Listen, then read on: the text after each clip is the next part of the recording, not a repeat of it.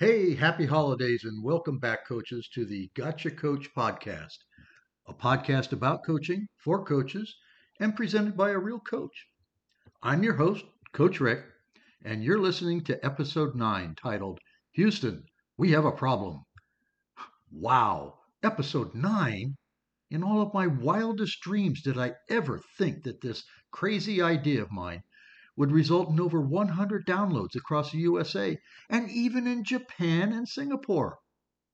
Now, I've been a youth athletic coach for over 50 years and have coached AYSO soccer, Little League baseball, girls softball, boys middle school basketball, AAU girls track and field, and girls high school football, uh, basketball and high school track and field.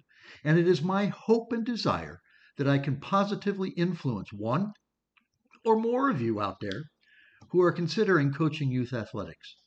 I can assure you that this is an experience unlike any other. Now, let's get one thing clear I am not a professional podcaster.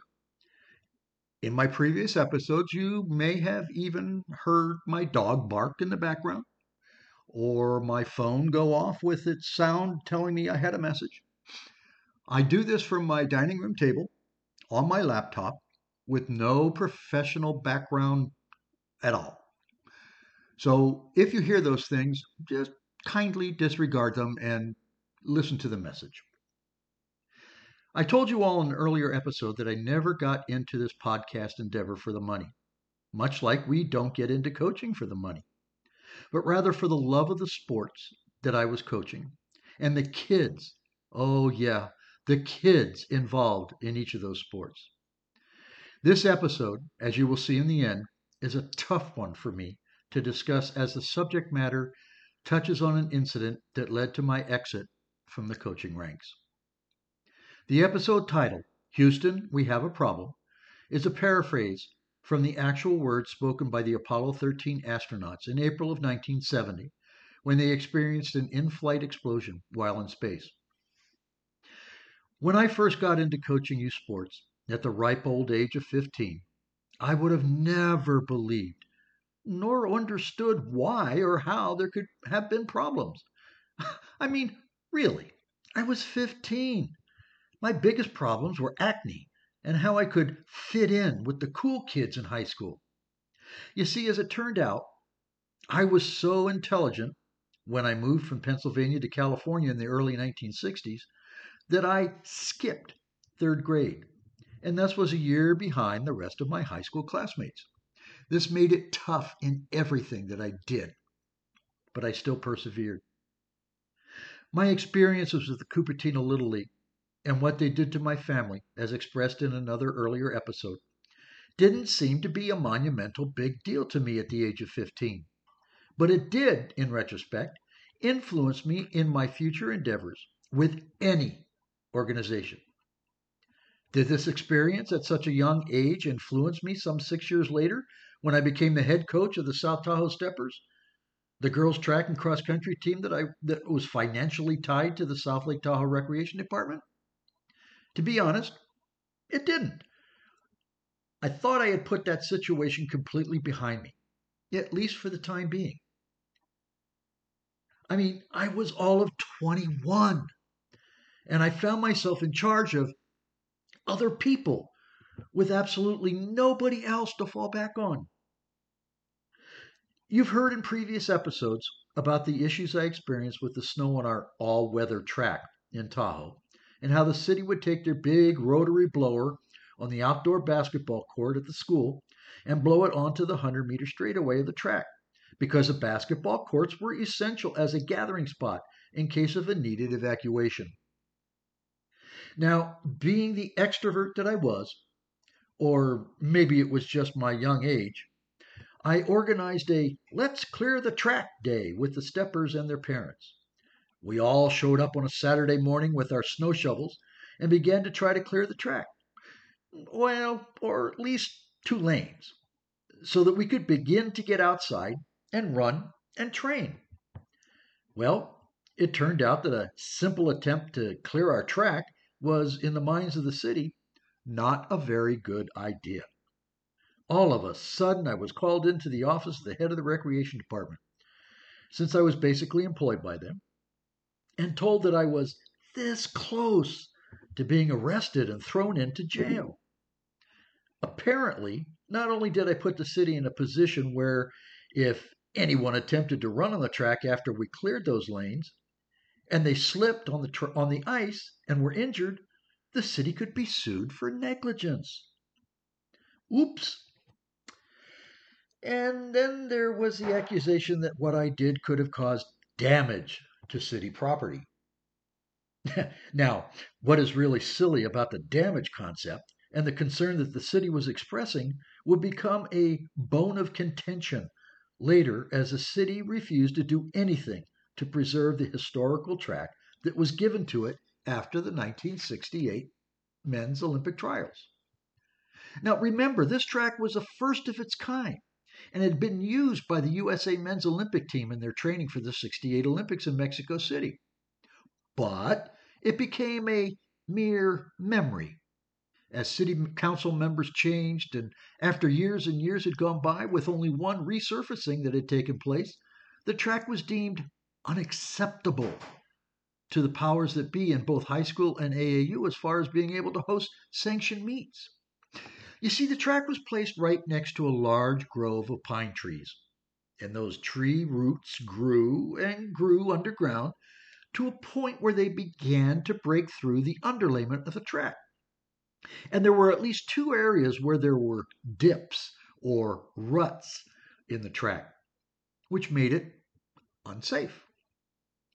There was a small group of us that worked for years to try and preserve the track and its history, as well as updating the facility to include restrooms and a press box. But it turned out that getting community support proved to be much more difficult than any of us expected. In fact, it wasn't until 2007 when, with an extremely large donation from an area businessman, the Olympic trials track was completely torn up and replaced thus ending a piece of Lake Tahoe history. To this day, to the best of my knowledge, there is absolutely nothing that lets this or any future generation know what used to be at this site and the history behind it. Let's talk for a few minutes about my experiences with coaching boys middle school basketball. I initially started with the South Tahoe Middle School seventh grade boys team, a year before my own son Caleb could try out for the team. I did this so there could be no perceived favoritism issues when Caleb was eligible to play. As I did with the high school girls soccer coach, I approached the high school boys basketball coach, whose son I was coaching in Little League, and asked him how I could help his program. His response was not what I expected. You see, my thoughts on how many players to carry on the team was to have at least 10 so you could scrimmage and practice, and then have two extra players for a total of 12. He requested that I carry no less than 15 players and that I play them in every game. Well, this turned out to be an issue. Getting 15 boys into a game when each quarter is only six minutes long was very counterproductive. And it was counterproductive to my coaching philosophies. I mean, after t- two losing seasons, one when Caleb was finally on the team, the eighth grade team had an opening for a head coach position. And since I had already coached the boys that would advance to the eighth grade team as seventh graders, I applied for the position and was shot down. Now, fast forward to 2015, when I was hired as a seventh grade boys coach at 12 Bridges Middle School. I kept 12 boys on the team, and the only thing that I wanted to do was to teach them the basics and to also initiate them into the offense that the eighth grade coach was using so they could move on to his team the next year. We had a decent season, had a winning record, but missed the playoffs by one game. But the best thing that happened was after the last game of the season, the athletic director came up to me and asked me what I thought about the season and if I wanted to come back next year. Wow! Asking me what I thought about the season and if I wanted to come back was more than what I had anticipated or had any other athletic director asked me before. I had numerous parents approach me before this and tell me how much they enjoyed my style and that their son had learned so much from me. So, of course, I said that I wanted to come back. Now, after a year two of coaching the seventh grade boys, the eighth grade boys coach decided he was stepping down to pursue a higher scholastic degree. So, being the glutton for punishment, I asked if I could coach both teams. I mean, why not? I was already going to be at the gym for practice and at the game, so why not coach both? The school agreed, and I was on top of the world. One of the neat things that I did since I was coaching both teams, and both teams were learning the same offense and defensive schemes, was to practice both teams together. It made for more cohesiveness and allowed for mutual respect between the seventh and eighth graders to be developed. Another idea that I implemented was where I had my eighth graders act as mentors for the seventh graders. I set aside a specific amount of time at every practice and gave my eighth graders the seventh graders that played the same position as they did, and they did the coaching. Of course, I set the practice parameters for each session and was there to oversee everything. The eighth graders absolutely loved the idea of being somewhat in charge and actually took pride in seeing their younger counterparts perform in their games, especially when one of them did something that the eighth grader had taught them. So, where is the problem in this coaching experience? Well, after four years of having absolutely no issues, I was informed by school administration that all of a sudden I needed to reapply for the coaching position. When I questioned why, I was told that it was district policy that all coaching positions were to be reapplied for every year. Now, this was not exactly true. In fact, it wasn't accurate at all since I had been coaching track at the local high school at the same time and was never asked to reapply annually. So here's the lesson I want you to learn. If you're not an actual tenured teacher at the school where you're coaching, you have no real security when it comes to returning. So just take every year as it comes and don't expect anything because apparently you're not owed anything. Now, let's look at the most recent problem the problem that contributed to my leaving the coaching ranks. This is a very touchy subject as well as very difficult for me to openly convey. But it must be discussed for the purposes of this podcast, since it is intended to inform and enlist young men and women who are considering entering the ranks of being a coach, no matter what level. And I feel that it is important to hear the good as well as the bad that you are liable to experience. It all started with a great deal of problems in the off season between 2022 and 2023. My distance coach, who had two boys varsity league champions, both freshmen, mind you, had to leave the team to get a full time teaching position some 45 minutes away and didn't feel that he could give the same dedication that he had in the first season. Our principal, who was very supportive of athletics, was promoted within the district office. And I wound up making some very bad decisions at the start of the season that set the stage for people administration, and parents to question and doubt me. Truth be told, I was wrong, and I lost my focus.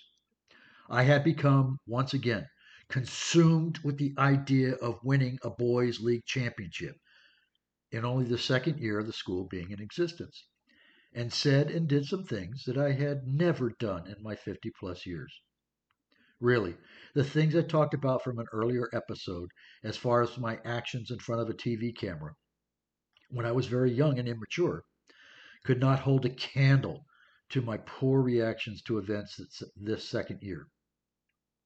I said some things to some of my boys who decided they were skipping the track season in order to get in better shape for football. I had named these boys team captains, and then they tell me on the second day of practice that they were quitting. I went ballistic on the inside and then transferred that anger into writing to the boys and to anyone who could read. Upon reflecting on the stupidity of this, I wrote them back with an apology. But the toothpaste was already out of the tube, and the damage had been done. And while many parents chalked up my outburst to my intense dedication and passion, many more lashed out at me for my insensitivity toward teenage boys. And to be honest, those parents were right. They had a right to lash out at me. I had forgotten that these were 16 and 17 year old boys, and they didn't deserve that from me, or any coach for that matter. Things were, well, let's just say I was walking on eggshells after that, doubting my moves, overanalyzing everything, and I did or say and had my, and I lost my way. I was bringing my work home with me to my wife, and I was putting her through the same hell that I was experiencing. Something that I didn't like doing, but had done way too many times during my career. And I was looking at making some very difficult decisions as to whether I would be returning for a third year. As it turned out, events expedited that decision to the week after our first track meet. One day, after our first practice, after that first meet, I was approached by some parents who made some accusations about my coaching style that just stunned me and had never been said to me before during my career. I was devastated. I was mad. I was hurt. Thankfully, there was one of my assistant coaches standing nearby who heard what was going on and intervened with an excuse that he needed me at the storage shed where we kept our equipment. He told me that he had heard exactly what I just conveyed to you, so I knew that I wasn't exaggerating the situation. When I got home, I was in tears. I received a phone call from another assistant who had heard about what took place, and he assured me that he had my back and that the claims were ludicrous. While his comments were very nice to hear, I feared the damage was done, and it was. If these parents had a problem with my style, how could I know if it wasn't the overall feeling of any other parents? I couldn't, and that was what upset me the most. Knowing that I would be watched and that every step I took was possibly going to be scrutinized and questioned was more than I could handle. So, after discussing what happened that day with my wife, I made the decision that I could no longer effectively coach the team and I was going to step down. Indeed, Houston, we have a problem. This was not the way that I envisioned leaving the coaching profession, and it hurt. So, what's the lesson from this episode? Well, sh- I, I, I mean, stuff happens. Coaches aren't perfect. Parents are not perfect. Administrators are not perfect. And we, as coaches, have to make decisions as to how to handle the situations like I conveyed in the episode. Do we roll up our sleeves and try to do something positive, as I and others did in the first example? Or do we accept the cards that were dealt to us and move on, as I did in the second example? Or do we just make the tough decision that enough is enough and walk away, as I did in the last example? Those choices are up to each of you. And I'm not here to tell you what you should do, but yet that this kind of stuff happens. And in my opinion, where you are in your walk as a coach, be it early on in your career when you're young and flexible, or you're older and have been doing this for a while and have the many scars that you can experience, and it just becomes not worth any of it anymore. For me, I had apparently lost my why, which, if you listen to episode 8, you know what this was. That was what I asked my athletes why they were coming out for the team. And I had to ask myself why I was doing this every day. And I had lost that. Now don't get me Don't get me wrong. I miss the kids. I miss them terribly. I miss the competition. I miss seeing the weekly progress and successes that they experienced and the smiles on their faces. And I really, really wish with all my heart that I would have done things differently in that last situation. You see, I miss being a coach. I hope that you're enjoying this podcast and you're getting some insight, any insight, as to the ups and downs of choosing a coaching career. Now, don't forget, you can reach me with your comments or questions at CoachRickB53 at gmail.com and can listen to this podcast on Spotify, Amazon, iHeartRadio, Google, TuneIn, or just about anywhere that you get your podcast. Until next time, take care, be safe, laugh a lot, and tell someone that you love them. I'll talk to you soon. Well, actually, I won't talk to you soon. You see, there's we're coming into Christmas, and I have some family holiday events coming up. So I'm going to take a couple of weeks off, and I won't be back on air until after the Christmas holiday is complete. Until then, have a very happy holiday season, and I'll talk to you then.